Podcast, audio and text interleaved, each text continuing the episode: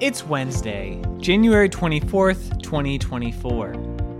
For Link NKY, I'm Noah Jones, and you are listening to Link NKY Daily Headlines. We'll start the show right after this quick message. I get it. Not everyone experiences a story the same way, and that's why the Inside Link podcast was created. In this podcast, you'll hear about the inside details of important stories from the person who wrote the story. Listen to the Inside Link podcast every Monday wherever you listen to podcasts or on linknky.com. A man has been charged with murder nearly two decades after police found a man stabbed to death in his Elsmere home. Police on Sunday arrested 36 year old Timothy Lee Delahanty for the killing of Paul Clayton. Commonwealth's attorney Rob Sanders' office said Elsmere police responded to Clayton's house on Eagle Drive in December of 2006 after his coworkers went to check on him and found him on the floor, covered in blood.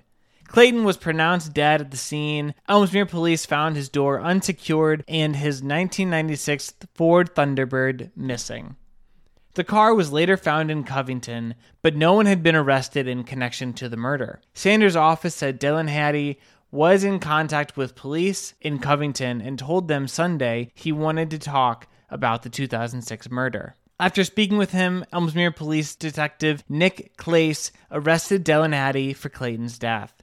Delahanty is being held without bond at Kenton County Detention Center. His arraignment was scheduled for Monday, but Sanders' office said jail staff said he refused to leave his cell, so the arraignment was rescheduled for Tuesday. Tuesday morning, Delahanty refused once more to appear in court, so the judge ordered him to be held without bond. His next court date is scheduled for January 31st. Latonia Elementary School students were told to secure in place Tuesday afternoon after a nearby shooting. Covington police told officials to secure in place at around 3:30 following shooting activity at 39th and Decoursey. Students in Latonia's after-school program will remain at the school until the restriction is lifted. Police confirmed there was a shooting, but it is unclear how many people were shot and the severity of injuries at this time. The story will be updated with more information when it is available. A Florence burger and wing joint is permanently closing after struggling to rebound since the pandemic. Quaker Steak and Lube's last day in business is Tuesday, January 23rd, the restaurant announced in a Facebook post. The restaurant is located at 8025 Action Boulevard, sandwiched between the Florence Mall and I 71. The location first opened in 2012. Quaker Steak and Lube is a national chain with 32 other locations in 10 states.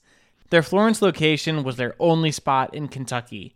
They have two other locations in Greater Cincinnati, one in Milford and one in Colerain. Those are the headlines for Wednesday, January 24th, 2024. For Link NKY, I'm Noah Jones, and I'm wishing you a great day.